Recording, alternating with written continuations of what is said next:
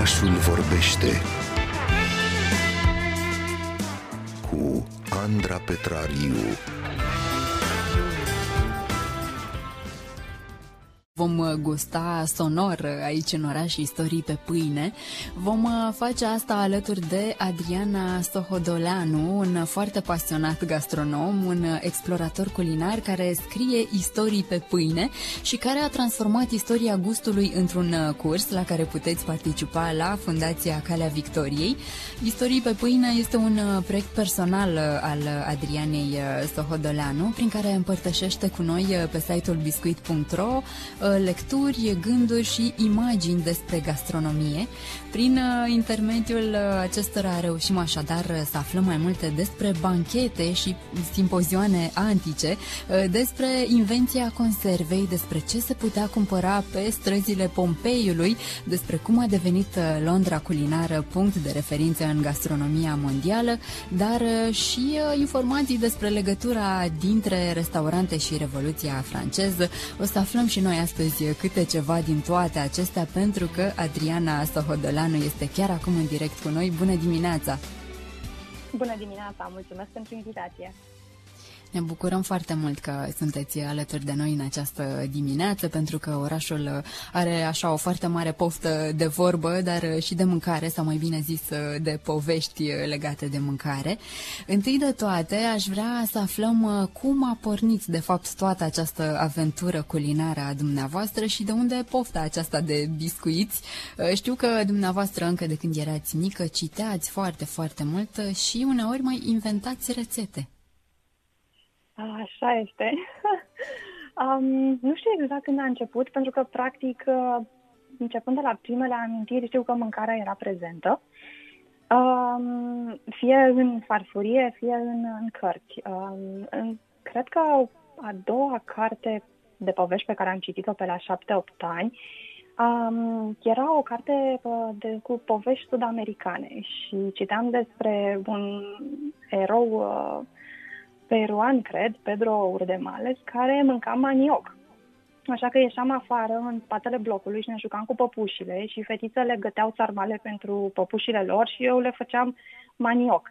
Foarte mulți ani mai târziu am ajuns să-l și, să și mănânc undeva, cred că prima dată la, la un simpozion la Oxford și am înțeles ce este.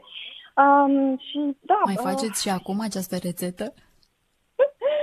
uh, nu pentru păpuși, da. Gătesc. Uh, gătesc uh, destul de variat, într-adevăr. A rămas această uh, fascinație a ingredientelor străine. Um, și prin străini nu mă refer neapărat la străini de România, ci străini de mine și de propria mea uh, istorie culinară.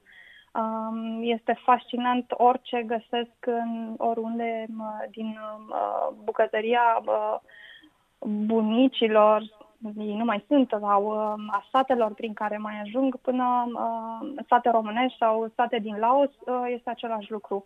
E, e absolut uh, incredibil ce se poate face uh, din ingrediente comune uh, preparate diferit, cu tehnici diferite sau uh, cu ingrediente complet, uh, complet străine, dar aplicându-le tehnici pe care le știm foarte bine și de la noi de acasă. Apropo de gătit, uh, spuneți că în farfurie punem uh, de obicei o parte din noi, așa că v-aș întreba ce spune de obicei uh, mâncarea pe care o faceți despre dumneavoastră.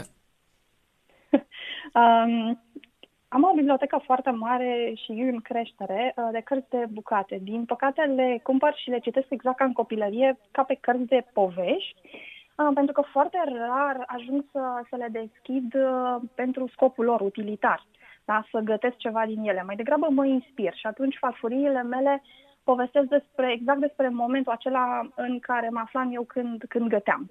Uh, despre ce uh, inspirație, despre ce lecturi am avut recent, despre ce uh, amintiri din, uh, din locuri vizitate, despre cât chef am să gătesc în momentul respectiv. Uh, sunt foarte de acord cu cei care consideră că mâncarea este dragoste și uh, uneori nu simțim acest sentiment minunat și atunci să nu mă pui să gătesc în momentul în care nu am chef, pentru că se va simți în farfurie.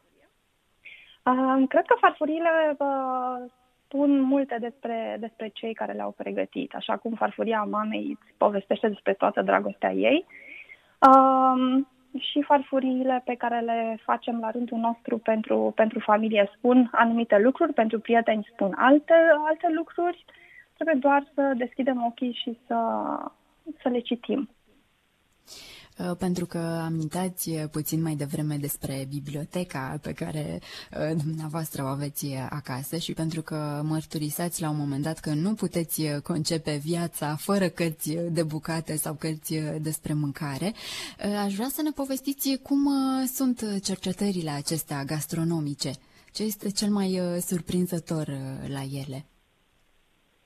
Aș spune că se nasc de oriunde, din orice că se iscă pur și simplu uneori pe neașteptate.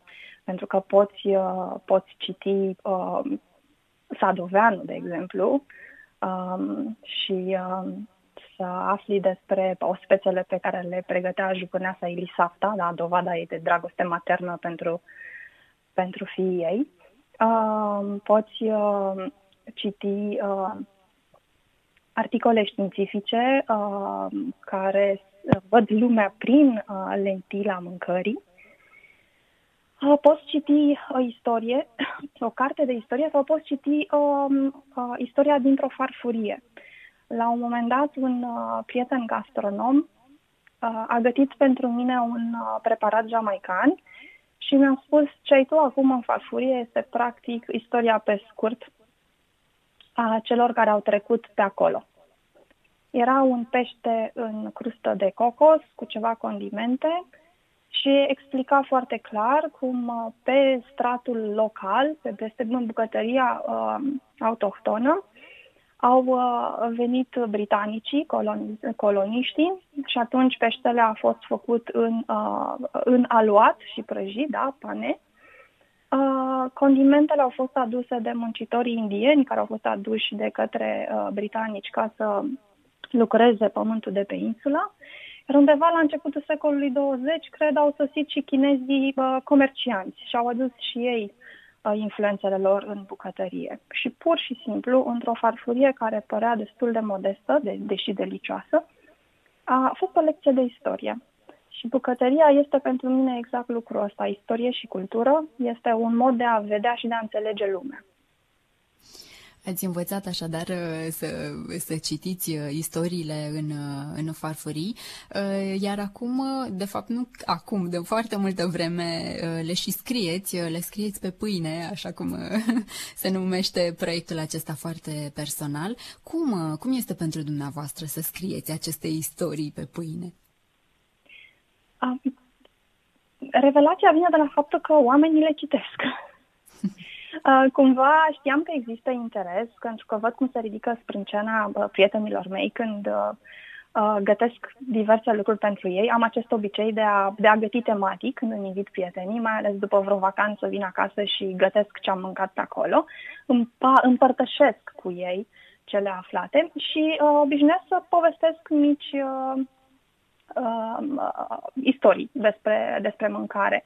Știam că există acest interes uh, și am vrut să, uh, să scriu istorii pe pâine pe Facebook, e gândit pentru Facebook, pentru că am vrut să verific dacă Facebook-ul poate fi folosit și pentru ceva mai mult decât uh, uh, fotografii cu pisici sau uh, cafele îmbietoare dimineața. Și, și mă bucur că da. Aha, asta voiam să aflu, dacă este sau nu așa. Bun, aș vrea să ne împărtășiți și nouă câteva dintre aceste uh, istorii pe pâine, care ar fi cele mai surprinzătoare. Um, momentan am, uh, am trecut printr-o etapă în care am povestit foarte mult despre uh, a mânca în oraș sau a mânca în afara casei mai degrabă. Aceasta a fost prima serie pe care tocmai am terminat-o. Uh, mie mi-a plăcut mult uh, povestea Pompeiului, uh, care, după cum știm, a dispărut în 79 uh, sub cenușă, dar uh, care avea o viață uh, foarte vibrantă și veneau uh, romani uh, din orașele mari apropiate ca să mănânce acolo sau ca să se distreze acolo. Era ca o stațiune și uh, de curând a fost uh, descoperit un termopolium uh, intact au mai fost descoperite și altele, dar uh, nu integrale. Un termopolium este uh, un loc în, uh, în care se gătește și în care se vinde mâncarea, pe stradă. Este practic un fel de precursor, un strămoș al ceea ce nuim noi astăzi unități de fast food um, și constă într-un, uh, într-un zid gros de un metru lățime și înalt cam tot de atâta, în care uh, se făcea foc și în care uh, erau uh, vase de lut, amfore, integrate, încorporate. Acolo se gătea, acolo se și vindea pe acea, pe acea teșghea uh, și uh, mi s-a părut pur și simplu că merită, merită spus povestea. De aici a început totul, de fapt. Citind acel articol de pe, de pe CNN cu niște fotografii ale acestui termopolium care păstrează și uh, decorațiunile și e pictat un cocoș, uh, e un fundal galben, muștar, extrem de viu. Um, totuși vorbim de uh, acum 1900 și ceva de ani și s-a păstrat atât de bine uh, și făcea ceea ce se întâmplă și în ziua de azi. Gătea practic uh, pe stradă, nu este un spațiu închis, um, iar oamenii puteau să, să meargă acolo să mănânce. Pornind de la povestea Pompeiului, am, uh, am început să, să o iau așa pas cu pas, să zic, în istorie și am mai povestit un pic de Ibn Batuta, care mie mi-a plăcut foarte mult pentru că este un, un călător um, atipic. El a plecat în pelerinaj la Meca prin uh, secolul XIV uh, și călătoria lui, care trebuia să dureze câteva luni, un an, nu știu, a durat 30 de ani, l-a dus prin tot felul de locuri.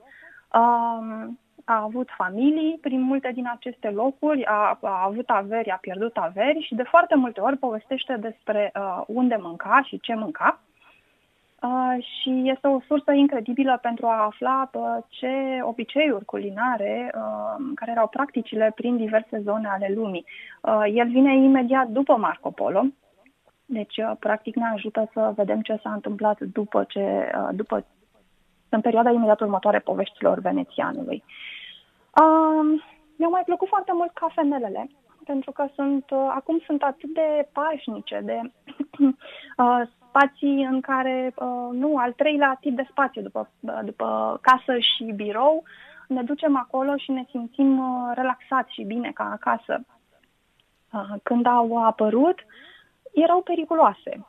Erau periculoase pentru că ceaiul, cafeaua, tutunul erau uh, consumate de intelectuali care se adunau în astfel de spații, um, se făcea chef de vorbă și puneau de câte o revoluție.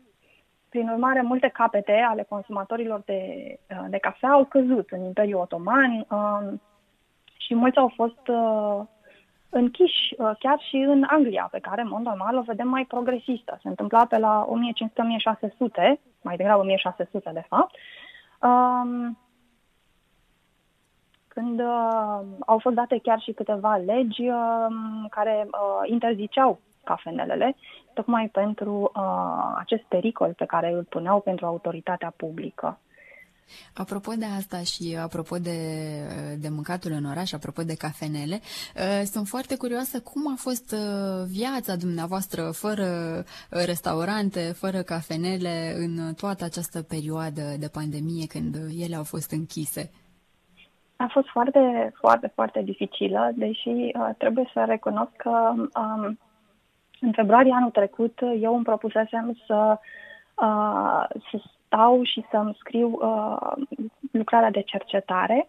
Uh, mi-am luat un an sabatic pentru treaba asta și planul era, de fapt, să stau uh, minim șase ore pe zi la birou și să, să scriu despre noua bucătărie românească, care este, de fapt, întrebarea mea de cercetare la școala doctorală.